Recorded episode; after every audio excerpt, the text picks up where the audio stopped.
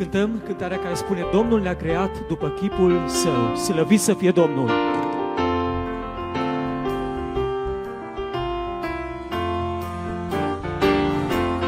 Domnul ne-a creat după chipul său, El ne-a învățat să uităm ce e rău, să nu ne mai întoarcem pe unde am fost, că n-are niciun rost.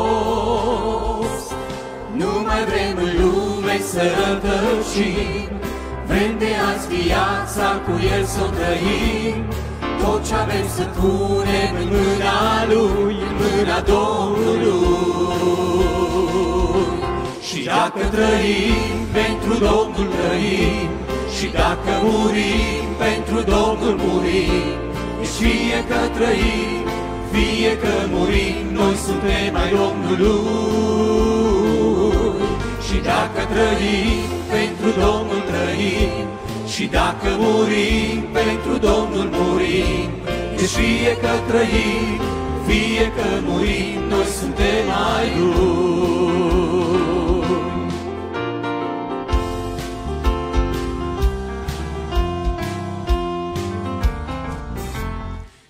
Putem să știm dacă mâine zor Va fi o zi cu soare sau o zi cu nori.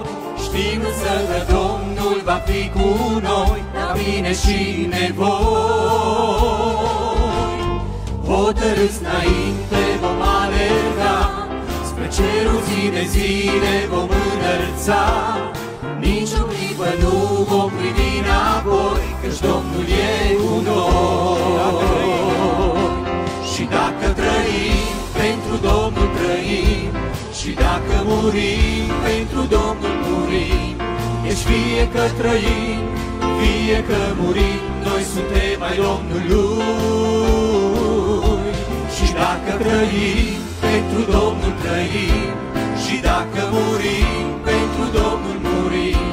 Deci fie că trăim, fie că murim Noi suntem ai Lui Și dacă trăim, și dacă trăim pentru Domnul trăim Și dacă murim, pentru Domnul murim Deci fie Haideți să deschidem Scripturile la Matei, capitolul 5, citim cea de-a cincea fericire din minunata predica a Domnului Isus Hristos de pe munte, versetul 7 și apoi o să deschidem și în Luca la capitolul 30 până la versetul 37. Ferice de cei milostivi, căci ei vor avea parte de milă. Luca, capitolul 10, versetul 30 în jos. Iisus a luat din nou cuvântul și a zis, Un om se cobora din Ierusalim la Ierihon. A căzut între niște tâlhari care l-au dezbrăcat, l-au jefuit de tot, l-au bătut zdravăn, au plecat și l-au lăsat aproape mort. Din întâmplare, se cobora pe același drum un preot și când a văzut pe omul acesta, a trecut înainte pe alături. Un levit trecea și el prin locul acela și când l-a văzut, a trecut înainte pe alături. Dar un samaritian, care era în călătorie, a venit în locul unde era el și când l-a văzut, i s-a făcut milă de el. S-a apropiat, de i-a legat rănile și a turnat peste el un de lemn și vin. Apoi l-a pus pe dobitocul lui și l-a dus la un han și a îngrijit de el.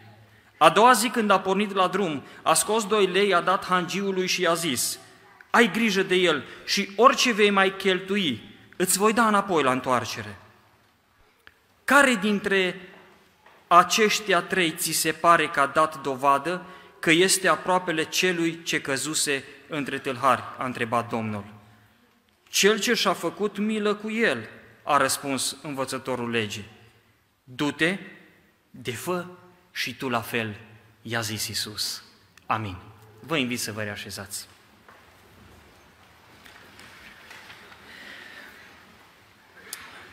După cum bine ați văzut de o bună bucată de vreme, s-au început uh, temele acestea despre fericiri, teme foarte frumoase și foarte practice pentru noi și în această seară Domnul vrea să ne mai atragă atenția, să ne mai oprim un picuț în dreptul cele de-a cinci, a cincea fericire care face referire la milă. Ferice, spune cuvântul Domnului, de cei milostivi, căci ei vor avea parte de milă.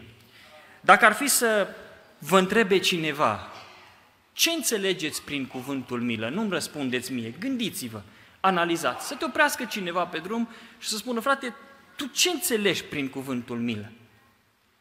Ce ai răspunde? Sau altă provocare pentru noi. Cum îți manifesti mila față de cei din jur?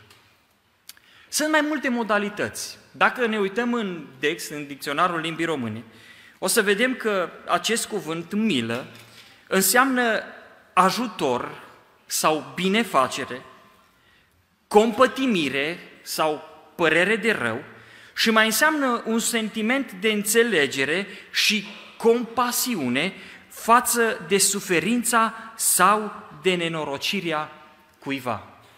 Cel puțin trei sinonime pentru cuvântul acesta milă și totuși fiecare dintre ele, parcă cu cât mergem mai departe, când vorbim de ajutorare, și asta o să facem în această seară, o să le luăm pe rând un picuț, când o să vorbim de ajutorare sau milostenie, apoi de compătimire și apoi la final o să ne oprim un picuț mai mult la ceea ce înseamnă compasiunea. Toate acestea din cuvântul Domnului care l-am citit în această seară, din această frumoasă pildă a samaritianului milos. Acum, când oamenii vorbesc despre pilde, tot felul de interpretări, că au fost doar pilde, că au fost Domnul Isus doar a istorisit, nu știm dacă a fost, uh, într-adevăr, s-a petrecut această acțiune, dar, frați și surori, pe mine personal, chiar nu mă interesează dacă a fost o realitate sau dacă Domnul a fost o pildă. Știți ce mă interesează pe mine?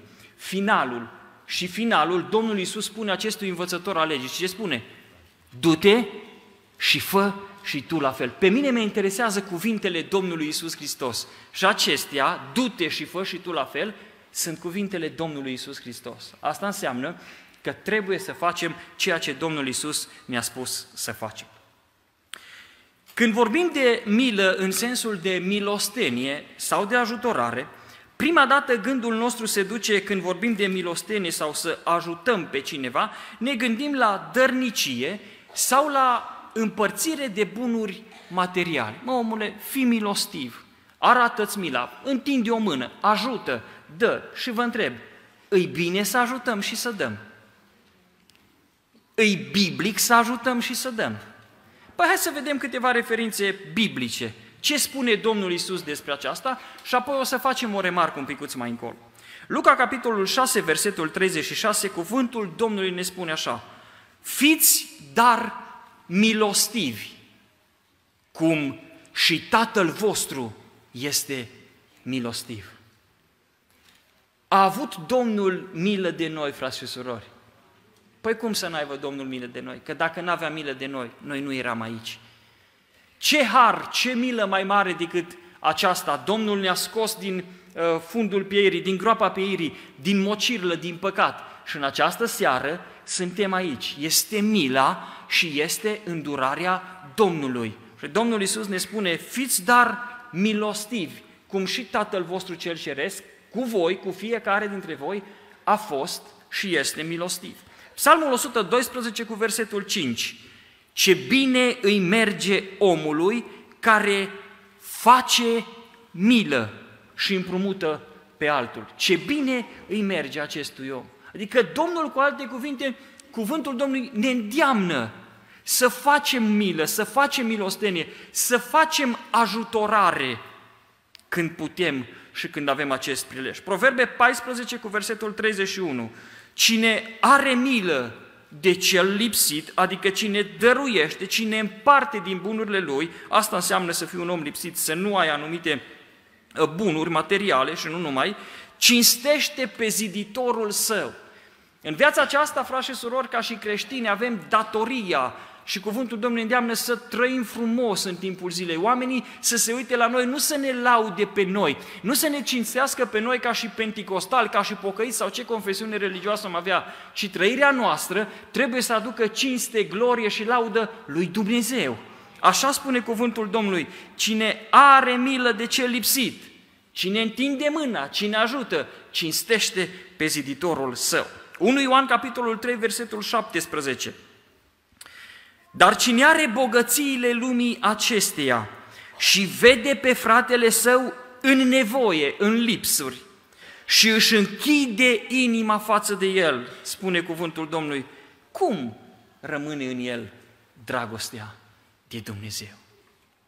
Să-l vezi pe cineva care are nevoie, să poți să ajuți, să știi că acel caz, și vedem imediat, acel caz chiar este o situație în care oamenii ce au nevoie de ajutor.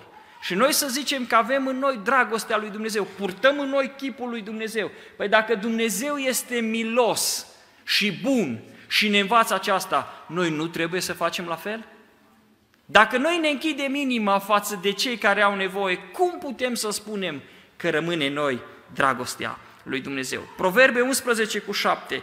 Omul milostiv își face bine sufletului său. Și am citit această fericire. Ferice de cei milostivi, căci ei vor avea parte de milă. Cu alte cuvinte, cum ai făcut, așa ți se va face. Ne dorim de multe ori să ni se întoarcă favorabil, să ni se întoarcă un gest bine, dar, frați și surori, nu uitați principiul acesta, că e biblic. Cum am făcut, așa ni se va face. Ai întins mâna, ai arătat milă cum Domnul Iisus Hristos ne-a învățat, s-ar putea să vină vremea când tu și eu să avem nevoie și ce mult și ce bine ne-ar prinde ca alții să aibă milă de noi. Când facem dărnicie sau când facem ajutorare, este aici un pericol și trebuie să fim foarte atenți. Ce se află în spatele gestului nostru de dărnicie?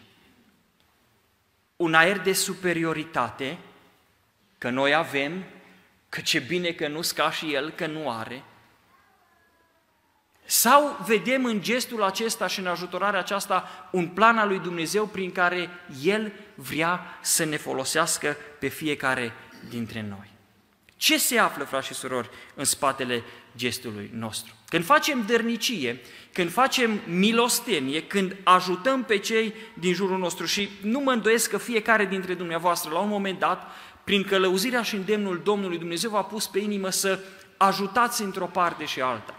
Mă gândesc că ați analizat situația, uh, ați văzut nevoia respectivă și ați decis împreună cu soțul, cu soția în familie să întindeți o mână de ajutor și bine ați făcut.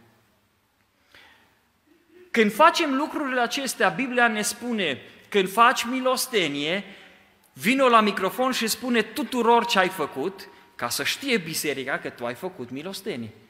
Știți ce spune Biblia?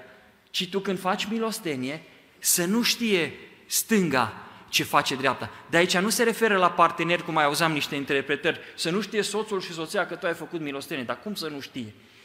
Aici se referă să nu trâmbițăm, să nu ieșim noi în evidență, că noi când facem, facem lucrarea lui Dumnezeu împreună cu partenerul de lângă noi. Dacă vreau să dau ceva, mă înțeleg cu soția mea, mă înțeleg cu cei din casa mea și împreună contribuim și facem lucrarea lui Dumnezeu. Să nu știe stânga ce face dreapta înseamnă să nu ieșim noi în evidență. Am găsit un verset și te rog să-mi afișez 2 Tesaloniceni, capitolul 3, cu versetul 10, care trebuie citit foarte atent, pentru că de multe ori am auzit și eu, 2 Tesaloniceni 3 cu 10, de multe ori am auzit și eu uh, citit un picuț denaturat cuvântul acesta. Căci când eram la voi, vă spuneam lămurit și unii citesc, cine nu lucrează, nici să nu mănânce. Dar cuvântul Domnului nu spune asta. Pentru că sunt oameni care nu lucrează. Nu lucrează pentru că nu pot lucra. Din cauza unei probleme de sănătate, poate un handicap, ă, anumite situații care s-au întâmplat acolo, nu că oamenii aceștia nu și-ar dori, și-ar dori să lucreze, dar efectiv nu pot. Un astfel de om să nu mănânce, ba da să mănânce și va mânca. Știți de ce? Pentru că Dumnezeu prin voi, prin mine, prin noi, poartă de grijă unor astfel de oameni. Pentru că sunt oameni sinceri, oameni care nu umblă cu cerșetorie, nu umblă să atragă anumite bunuri pe tot felul de șiretlicuri și șmecherii și sunt oameni care efectiv nu pot. Și atunci Dumnezeu îți vorbește ție și îmi vorbește mie să mergi și să îți manifesti mila prin ajutorare și prin dărnicie. Frați și surori, cuvântul Domnului aici spune cine nu vrea să lucreze, nici să nu mănânce. Știi ce înseamnă să nu vrei?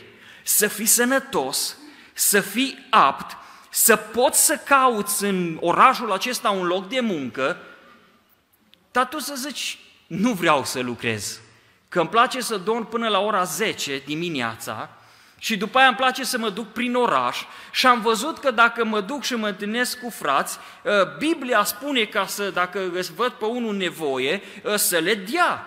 Că doar așa au predicat fratele, să-ți manifesti mila prin ajutorare și prin dărnicie. Și atunci eu mă duc și nu mă stau și primesc. Și vreau să vă spun, frați și surori, o astfel de atitudine nu este o atitudine biblică. Citiți dumneavoastră în cuvântul Domnului Dumnezeu niciodată nu a întărit sau nu a uh, mobilizat oamenii înspre cerșetorie, încă din contră spune, niciodată n-am văzut pe cel neprihănit cerșindu-și pâinea.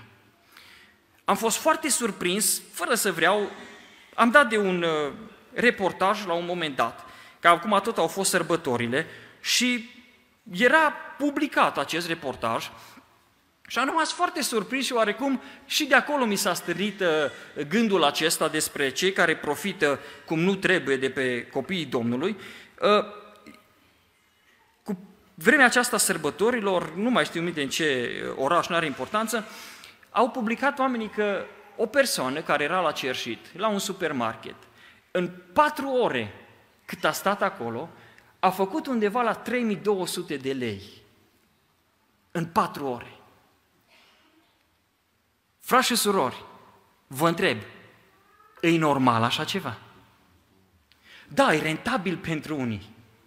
Păi faci, poate este mulți dintre dumneavoastră și mulți dintre noi poate avem salariul acesta, 3200 de lei și alții lucrează o lună întreagă și se trezesc de dimineață și vin poate la 5-6 acasă pentru banii ăștia. Și alții vin și se pun fain frumos într-un supermarket că sărbători și oamenii de sărbători, ce să faci? Fapte bune și dau și bine să dai, dar depinde cum dai. Profită alții de noi? Nu vi se pare un picuț că asta e profită oamenii de noi? Dumnezeu ne-a dat lumină și ne-a dat înțelepciune, frați și surori. Ă, când faci o dărnicie, dăruiești interesat de dărnicia care o faci sau dezinteresat? Ca și cum să ne împăcăm și noi conștiința, vine cineva lângă noi, am pățit și eu și ați pățit și dumneavoastră, dăm 5 lei, dăm 10 lei să-mi iau pâine. Și de multe ori, când am timpul necesar, zic, haide că mergem în magazin și ți iau pâine. Și unii vin și alții când le zice așa ceva, nu dăm să mă duc, nu, hai cu mine că ți iau pâine și vezi că nu mai vine. Și îți dai seama că omul acela a vrut să profite de tine. Nu avea nevoie de ajutorul tău. Probabil nici nu-și lua pâine. Că am mai urmărit și eu pe unul altul gos că merge și pâine și când o venit următorul, mai cerut și de la el zecele, tot pâine. Mă, dar pe câte pâine ți iei? Frați și surori, e bine și biblic să facem dărnicie și milostenie, dar când o faci, te interesează sau o faci așa, o facem și noi, da, ai văzut că i-am dat, mulțumesc, notează tu acolo în cer și gata. Foarte important cum facem această milostenie. Scopul nostru, un om care uh, este în lipsuri, este să fim la dispoziția lui Dumnezeu și să ajutăm acel om prin ceea ce Dumnezeu ne-a dat. Un om care trăiește și profită, poate, sau un om care nu știe anumite aspecte, nu știe lucra și vine și spune ție, da, aș vrea să lucrez, dar eu nu-s bun la nimic, nu știu, poate ai firmă de construcție și mă, arată, îmi vreau și eu să fac un ban. Ca și oameni, suntem interesați de oamenii aceștia, îi luăm în, la noi și îi învățăm. Pentru că e mare diferență atunci când doar ajuți pe cineva, riști ca omul acela să trăiască doar din ajutorarea ta. Și și luna următoare să vrea doar ajutorul tău, și în ziua următoare să vrea doar ajutorul tău. Dar este foarte important să-i ajuți pe cei de lângă tine să se dezvolte ei singuri. Adică, este un principiu care mi-a plăcut foarte, foarte mult și o să vi-l spun și dumneavoastră, el spune cam așa. Când vrei să-l înveți pe un om care nu știe anumite lucruri, eu lucrez și tu te uiți. Eu lucrez și tu mă ajuți. Tu lucrezi și eu te ajut, tu lucrezi și eu mă uit. De ce? Pentru că de la ajutorare ai fost lângă acel om și la un moment dat omul acela se descurcă singur. Nu știi? Nicio problemă. Sunt aici lângă tine să te ajut să înveți și tu. Și aici îți dai seama dacă omul într-adevăr este dispus să învețe sau dacă este doar unul care vrea să profite în mod neînțelept de pe urma ta și de pe urma mea. Vreau și surori, să facem dărnicie și milostenie și mă duc mai departe, e biblic, trebuie să facem, dar mare atenție, cum și la cine facem această milostenie și dărnicie. Pentru că milă înseamnă și ajutorare și dărnicie. Ferice de cei milostivi, căci ei vor avea parte de milă. Am citit cuvântul acesta din pilda Samariteanului Milos, o pildă foarte frumoasă. De fiecare dată când o citesc, rămân impresionat și analizez și parcă de fiecare dată trebuie tot mai mult și mai mult să stau înaintea Domnului și să mă apropiu de Domnul și să, să ne luptăm să facem așa cum o zis Domnul. Du-te și fă și tu la fel. Vine un învățător al legii la Domnul Isus Hristos, versetul 25, nu l-am mai citit, și spune așa, învățătorule, ce trebuie să fac să moștenesc viața veșnică? Și Domnul Isus Hristos îi spune așa, ce este scris în lege și cum citești în ea? Că e important și cum citim în Biblie. El a răspuns, să iubești pe Domnul Dumnezeul tău cu toată inima ta, cu tot sufletul tău, cu toată puterea ta și cu tot cugetul tău și pe aproapele tău ca pe tine însuți. Bine ai răspuns, a zis Isus. Fă așa și vei avea viața veșnică. Dar el, care vrea să se îndreptățească, i-a zis lui Isus. Și cine este aproapele meu? Proverbe 14 cu versetul 21 spune așa. Cine disprețuiește pe aproapele său, face un păcat, dar ferice de cine are milă de cei nenorociți. Cuvântul Domnului ne prezintă aici mai mulți oameni. Un samaritian, un preot, un levit și un om căzut.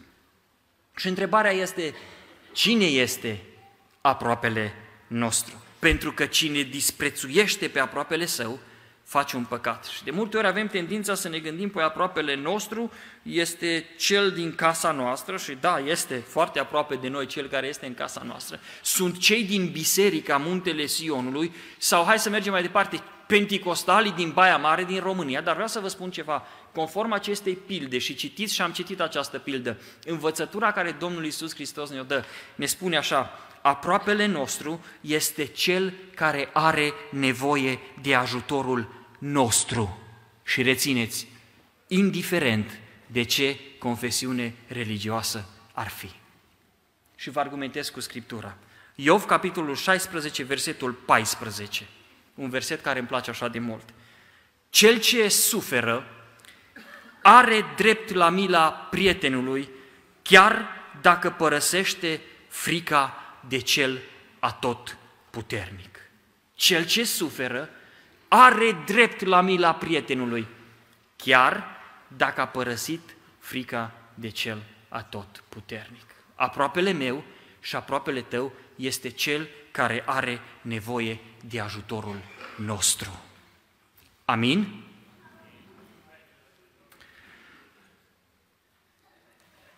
Spune cuvântul Domnului că un om se cobora din Ierusalim la Ierihon. Distanța de la Ierusalim la Ierihon era de vreo 27 de kilometri. Această zonă era o zonă deluroasă, plină de peșteri, unde se asculdeau tâlharii, cete de tâlhari, care, așa cum am văzut în pilda aceasta, tâlhăreau oamenii și le făceau foarte mult rău. Adică, cu alte cuvinte, drumul acesta de la Ierusalim la Ierihon era un drum destul de periculos. Puteau să ți se întâmple foarte, foarte multe lucruri. Un om, spune cuvântul Domnului, cel mai probabil era iudeu, că dacă nu, Domnul Iisus cred că ar fi menționat aceasta. Un om se coboară, versetul 30, și cade între niște tâlhari. A căzut între niște tâlhari, care l-au dezbrăcat, l-au jefuit de tot, l-au bătut zdravăn, au plecat și l-au lăsat, spune cuvântul Domnului, aproape mort. Știți ce? Am rămas oarecum așa uh, atent la cuvântul Domnului și marcat. Noi de multe ori, poate și eu, poate și dumneavoastră, m-ar fi interesat cum a căzut omul acesta.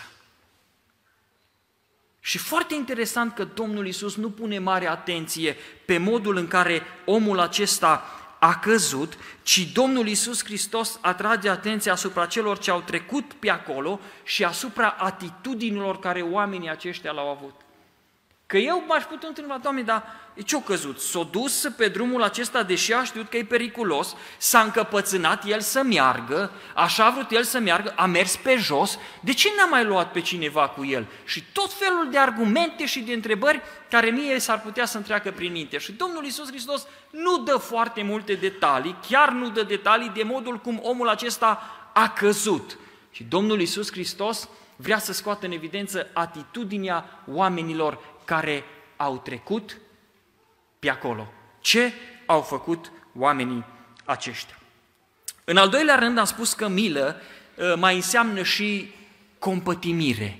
Compătimire înseamnă părere de rău față de suferințele cuiva. Când zici că îl compătimești, cu alte cuvinte, te uiți la o persoană și zici, îmi pare rău pentru tine. Și bună și această atitudine, dar o să vedem că nu e suficientă. Biblia ne spune și ne vorbește de un preot și un levit care se coboară, îl văd și te-ai fi așteptat preot și levit, care probabil veneau de la slujbă, să se oprească și să facă ceva în dreptul acestui om. Dar cuvântul Domnului spune așa, îl văd, dar merg înainte pe alături. Nu cred că oamenii aceștia, preotul și levitul, când l-au văzut pe omul acesta căzut jos, s-au uitat la el și au zis, așa-ți trebuie, dacă n-ai ascultat, uh, nu, asta e dreptatea lui Dumnezeu. Nu cred că au făcut asta, totuși era un preot și un levit. Știți ce cred că au făcut oamenii aceștia? L-au compătimit. Și au zis, îmi pare rău.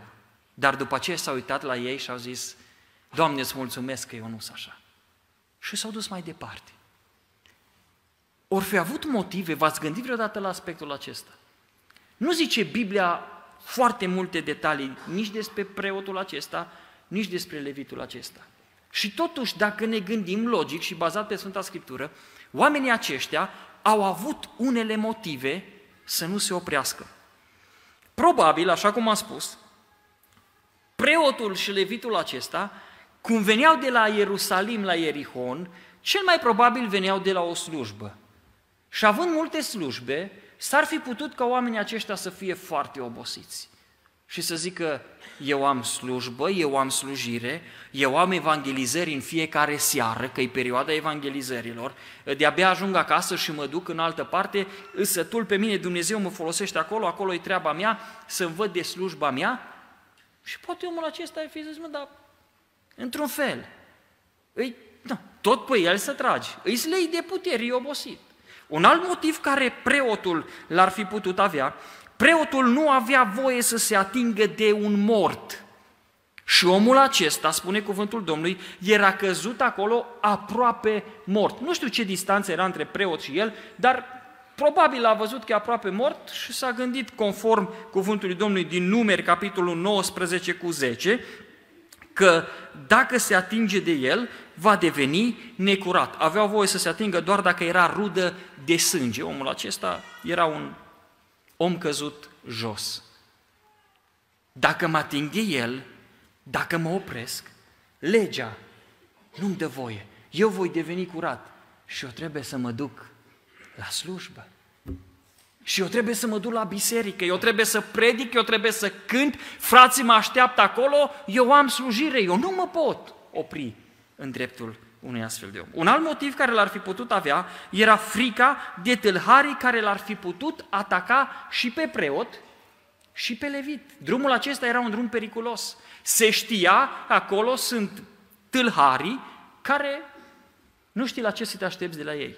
Ar fi putut să aibă și acest motiv. Dacă mă opresc, s-ar putea să mă atace și pe mine. Levitul, probabil uitându-se la preot, care era subordonatul preotului, au putut să spun așa, dacă șeful meu nu s-a implicat, de ce aș face eu? Nu dă bine să trec peste șeful meu. Eu respect autoritatea și dacă el nu s-a oprit, nici eu nu mă opresc.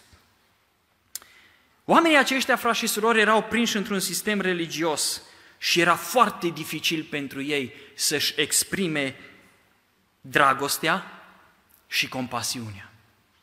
Și m-am gândit în dreptul meu, stând și analizând mai mesajul acesta și cuvântul Domnului Dumnezeu m-a cercetat și am zis așa. Dacă ar fi în drumul nostru să mă duc la o evangelizare și să fii planificat și să știi că oamenii au anunțat și seară de evangelizare și trebuie să mergi să slujești acolo. Și în drumul meu spre acea evangelizare, văd la un moment dat în fața mea o mașină că derapiază și iese din drum și se produce, Doamne ferește, un accident și îl văd și se întâmplă chiar în fața mea. Mi-am pus întrebarea și puneți-vă și dumneavoastră care mergeți în lucrarea Domnului destul de des. V-ați opri?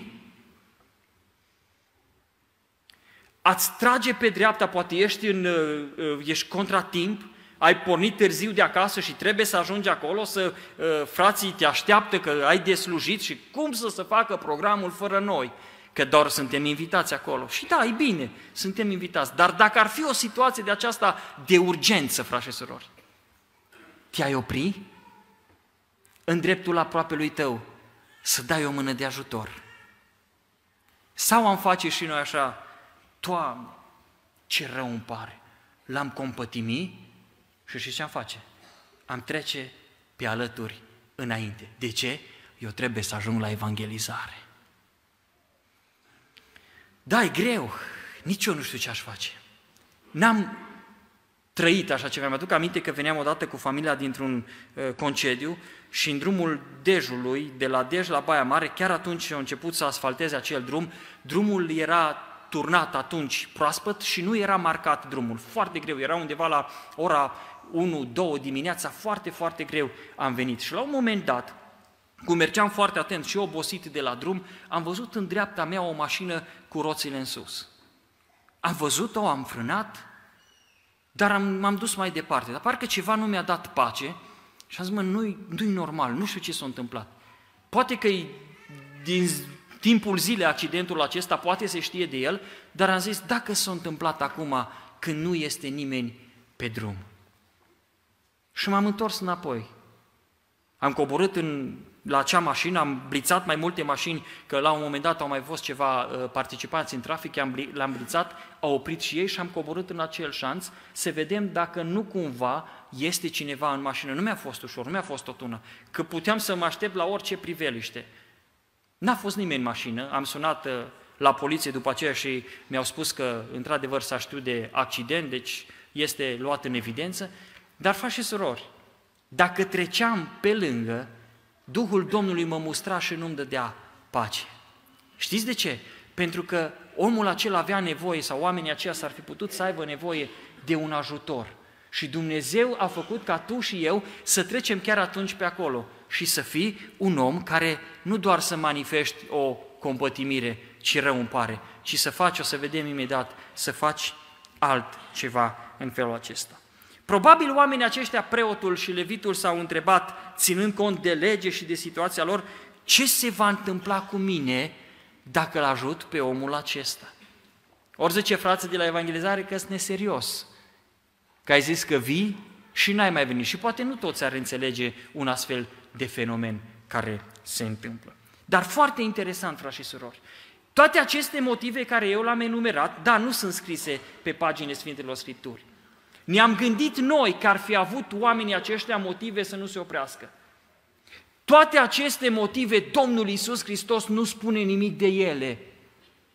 Și ai fi zis, dar putea Domnul să zică, stați liniștiți că preotul are slujba lui, levitul are slujba lui, ei n-au treabă. Am rânduit un samaritean să vină și se va opri el. Dar Domnul Iisus Hristos nu face referire la aceste motive, oricât de plauzibile ar fi fost. Și Domnul Iisus Hristos este interesat de rezultatul final.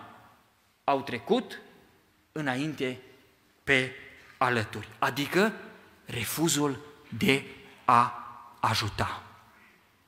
Pentru că de multe ori, așa cum am spus, suntem așa de prins cu programele noastre că nu îi mai vedem pe cei căzuți de lângă noi și mergem în atâtea părți și facem atâtea activități și nu că sunt rele, dar nu îi mai vedem pe cei căzuți de lângă noi. Sau dacă îi vedem, rămânem doar la atitudinea aceasta de compătimire. Îmi pare rău. Domnul Iisus Hristos în Matei capitolul 23 cu versetul 23 ne spune așa, vai de voi cărturari și farisei fățarnici, pentru că voi dați zeciuială din izmă, din mărar și din chimen și lăsați nefăcute cele mai însemnate lucruri din lege, și anume dreptatea, mila, ferice de cei milostivi, mila și credincioșia. Auziți ce spune Domnul? Pe acestea trebuia să le faceți. Da, și pe celelalte, să nu le lăsați nefăcute. Dar Domnul Iisus schimbă prioritățile. Pe acestea trebuia să le faceți și pe celelalte să nu le lăsați nefăcute. Mergem la al treilea sens al cuvântului milă, care, așa cum am spus la început, se traduce prin compasiune. Cuvântul acesta, compasiune, provine din latinescul compati și este compus din două cuvinte, com, și care acesta înseamnă cu sau împreună cu și pati, care înseamnă a suporta și a suferi. Adică, compasiune, cu alte cuvinte, înseamnă a participa alături de cineva la suferințele lui. Nu doar a ajutora, nu doar a face milostenie, și am văzut cum trebuie să facem, nu doar a trece pe lângă cineva și a zice, ă, îl compătimesc, îmi pare rău pentru el și a merge mai departe, ci a trece un picuț la un alt nivel. Când arătăm compasiune față de oameni, trecem la un nivel mai profund. Și asta vrea Domnul să ne învețe într-un mod deosebit în această seară. Compasiunea, să treci la un nivel mai profund. Spune cuvântul Domnului că a venit un samaritian care era într-o călătorie.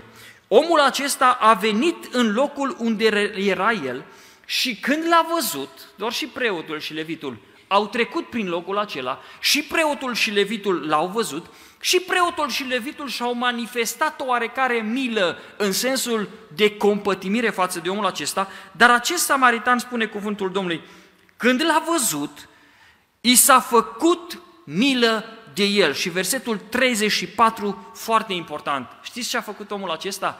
A făcut un pas mai încolo. S-a dus în sensul acesta al cuvântului milă mai în profunzime.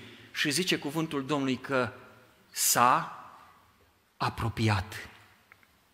Preotul și levitul au trecut pe alături înainte. Omul acesta, samariteanul, și-a manifestat mila alt cumva, în sensul de compasiune și a zis, vreau să particip alături de el la suferințele lui. Omul acesta s-a apropiat.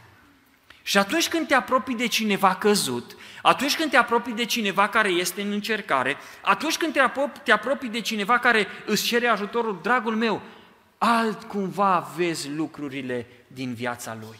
Când stai la distanță, le poți interpreta într-un fel sau altul, dar când te apropii de cineva, începi să vezi nevoile lui. Începi să vezi starea de care, în care omul acesta este și ce nevoi are omul acesta. Omul acesta s-a apropiat și când s-a apropiat, știți ce a făcut? I-a văzut rănile. A văzut că omul acesta are răni și spune cuvântul Domnului că i-a legat rănile. Ce frumos! Asta e un picuț o altfel de milă, parcă. Să simți împreună cu cel căzut. I-a legat rănile, a pus unt de lemn și vin. Unt de lemnul înseamnă mângâiere. Când vorbim de un de lemn, ne facem referire la Duhul Sfânt, Duhul Sfânt mângâietorul și am putea spiritualiza un picuț aici. Când pui un de lemn, asta înseamnă să fii un om al mângâierii. Adică tu nu ești interesat neapărat când vezi prima dată pe unul căzut ce s-a întâmplat de ai căzut? Hai la mărturisire să-mi spui cum de ai ajuns aici, pentru că omul acesta în situația aceea n-are nevoie de mustrarea mea sau n-are nevoie atunci de mărturisire, ci omul acesta are nevoie să-i se lege rănile, are nevoie de mângâiere, are nevoie să vadă că mie și ție, într-adevăr, îți pasă, că sunt mulți care au trecut pe alături. Omul acesta, samaritianul, a pus un de lemn mângâiere în loc de mustrare. Apoi, zice cuvântul Domnului, și vin. Vinul însemna, era ca un dezinfectant. Când te tai sau când faci ceva, mergi și dezinfectezi prima dată, nu? Nu legi peste ceva care este infectat, peste da, te-ai tăiat, ai, te-ai înțepat cu un cui ruginit, nu mergi și pui mâna în bandaj și a trece. Prima dată știi ce faci? Realizezi că este o rană, nu-l mustri pe cel care s-a lovit și în ăsta că n-are nevoie atunci de mustrarea noastră, ăstea vin după aceea, dar dezinfectezi. Apus și vin. Când îți intră ceva în ochi, dovadă de milă dă nu cel care zice mi-e milă de tine și nu vreau să te ating.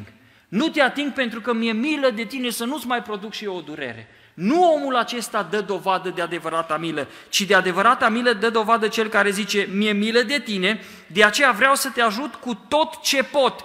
Rețineți, chiar dacă atingerea mea îți va produce pentru moment un plus de disconfort. Ăsta e omul care are într-adevăr milă. Chiar dacă te doare ce o să spun, după ce l-ai mângâiat pe omul acesta și a văzut că ești lângă el, chiar dacă te doare ce o să spun, totuși îți spun în dragoste și lucrul acesta este spre binele tău. Asta înseamnă să fii alături de cel care este căzut. Apoi Biblia spune că omul acesta, samaritanul, l-a pus. L-a pus, asta înseamnă stabilitate. Vă dați seama cum era omul acesta de rănit?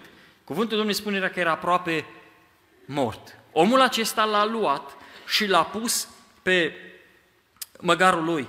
O, aceasta înseamnă stabilitate, adică nu lași un om să meargă așa cum poate el, dragul meu, te-am ajutat un pic, du-te cum poți. Nu, ești lângă el și îl ajuți ca omul acesta să fie cât mai stabil. Apoi l-a dus. Foarte interesant, putea să lase acolo lângă drum. I-a legat rănile, i-a dezinfectat rănile, a arătat compasiune pentru el, putea să spună, te-am pus cât de cât pe picioare, Domnul să aibă milă de tine, cine a venit să te ducă pentru că eu sunt în călătorie. Și oarecum era îndreptățit, că omul acesta era într-o călătorie. Dar nu, omul acesta când s-a apropiat și a văzut situația lui, l-a dus, asta înseamnă însoțire și călăuzire și nu l-a dus oriunde. Nu l-a dus să lase pe mâna oricui și l-a dus la un han. Știți ce înseamnă hanul? Un loc de siguranță. Un loc în care omul acesta a putut fi îngrijit, i s-au putut da uh, primul ajutor așa cum trebuie, un loc de siguranță. Și ne spune Biblia că omul acesta, samaritianul, a îngrijit de el și de nevoile lui. Mila sau compasiunea aceasta l-a determinat să facă ceva pentru victima rănită. Nu să rămână doar la compătimire. Îmi pare rău pentru tine și să mergi mai departe. Compasiunea înseamnă mai mult. Să participi cu cel căzut la suferințele lui, să te ocupi de nevoile lui. Vedeți, preotul și levitul s-au fi întrebat ce se va întâmpla cu mine dacă îl ajut, că mă spurc, că nu mai pot să ajung la biserică și așa mai departe. Omul acesta, samariteanul, își pune altcumva problema în întrebarea lui și spune așa, ce se va întâmpla cu acest om, nu cu mine, ce se va întâmpla cu acest om dacă nu-l ajut? Ce frumos, așa -i? Asta e compasiune. Asta înseamnă compasiune. Să nu te gândești tot la tine. Imaginea mea, reputația mea, ci să-l vezi pe cel căzut. Ce se va întâmpla cu el dacă nu mă opresc și îl ajut? Omul acesta, samariteanul, privește situația prin ochii victimei și trece la acțiune. Omul acesta își riscă viața și bunurile pentru un necunoscut. A fi creștin, frați și surori, este de multe ori riscant și chiar costisitor. De multe ori. Când vrei, într-adevăr, să areți milă în sensul de compasiune. Am citit o întâmplare undeva care m-a marcat. O adolescentă în vârstă de 17 ani a hotărât să-și pună capăt zilelor. Tragic, un astfel de eveniment să ne păzească Dumnezeu. Păstorul a făcut o vizită acelor părinți greu încercați, într-o situație teribilă. A luat loc în sufragerie păstorul lângă ei și multă vreme n-a scos o vorbă și și-a lăsat sufletul inundat de mâhnirea lor. Apoi a început să plângă încet până i s-au secat lacrimile acestui păstor. La sfârșit, foarte interesant, s-a ridicat și a plecat fără să poată rosti un cuvânt.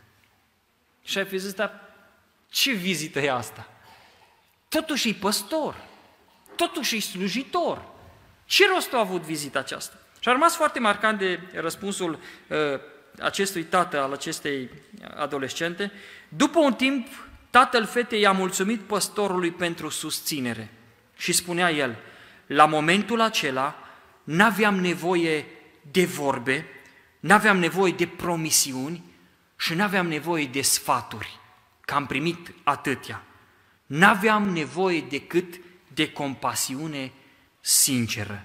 Nu îți poți da seama, spunea el, cât de mult a însemnat pentru noi compasiunea ta. Și de atâtea ori și ca slujitor și poate și dumneavoastră ajungeți în situații când trebuie să fiți alături de cineva care trece printr-o situație foarte dramatică. Și ca și oameni care credem că le știm toate și ca și oameni care zicem, mă, dacă trebuie să ajung acolo, trebuie să spun ceva, un cuvânt de îmbărbătare, de încurajare. Și da, sunt momente în care Dumnezeu îți dă și te folosește. Dar sunt momente în care trebuie să stai acolo, poate ore în șir, lângă o persoană și doar să o asculți și doar să încerci să te identifici într-o oarecare măsură cât poți cu situația prin care trece. Când ai vărsat odată o lacrimă când ai fost la cineva în suferință? Să vadă acea persoană că nu vii doar de ochii lumii, că nu vii doar așa că ești slujitor sau frate și soră, trebuie să venim și noi ca așa să face să dea bine. Când ai vărsat într-adevăr o lacrimă, să zici, nu știu ce să spun, dar simt împreună cu tine, mă doare. N-am cuvinte să spun nimic. Dar uite, plâng împreună cu tine, sufer și Dumnezeu să dea biruință și să lucreze cum dorește El. Oricui, frați și surori, îi poate fi milă de cineva care trece printr-o suferință. Întrebarea este, dacă ți-e milă de cineva, ce faci în mod concret pentru el? Domnul Iisus Hristos în Matei, capitolul 25, versetul 34, la un moment dat, uh, ne spune așa de frumos, atunci împăratul va zice celor de la dreapta lui, veniți binecuvântații tatălui meu de moșteniți împărăția care v-a fost pregătită de la întemeierea lumii. Și auziți, căci am fost flămând și m-ați compătimit. Aici ce rău îmi pare pentru el. Mi-a fost sete și la fel a zis, nu, îmi pare rău că tu nu ai, la mine frigiderul prin, Domnul să-ți poarte de grijă. Știți ce zice Domnul aici?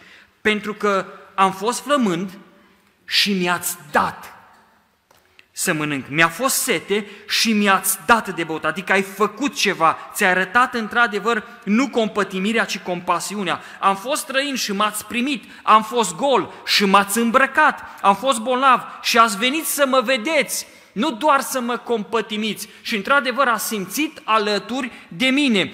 Ați venit să mă vedeți, am fost în temniță și nu m-ați acuzat și mi-a zis, lasă că știm noi de ce ai ajuns acolo. Am fost în temniță și ați venit pe la mine să mă întăriți și să mă ridicați. Asta înseamnă frați și surori, compasiune. De altfel, Domnul Iisus Hristos, versetul 36 și versetul 37, ceea ce deja m-am amintit, îi spune acestui învățător al legii, du-te și mai citește un picus și vezi cum trebuie să faci. Nu, du-te și fă. Fă acesta înseamnă acțiune. Du-te și acționează. Du-te și fă și tu la fel. Proverbe 17 cu 17 spune așa, prietenul adevărat iubește când îi dai ceva. Iubește ori și când. Și în nenorocire, atunci când ai cea mai mare nevoie de el, nu trece pe alături, nu merge mai înainte, ci vede, se apropie și ajunge ca și un frate. Compasiunea este asociată cu oamenii și cu nenorocirile lor. Milă înseamnă să-l vezi pe cel care păcătuiește ca pe o victimă a diavolului și să faci tot ce îți stă în putință pentru a-l smulge de acolo, pentru că cel mai nenorocit om, frați și surori, de pe lumea aceasta nu este cel care nu are uh, ce să mănânce neapărat, nu este cel care nu are o mașină sau o casă. Cei mai nenorociți oameni din lumea aceasta sunt cei ce pleacă din lumea aceasta nemântuiți. Aia ai nenorocire mare. O veșnicie întreagă departe de fața Domnului. Mi-a plăcut foarte mult afirmația unui misionar care spune așa, Evanghelia este o veste bună și credem că Evanghelia este vestea bună a lui Dumnezeu. Dar Evanghelia este o veste bună pentru cineva. Știți când? Atunci când ajunge la timp.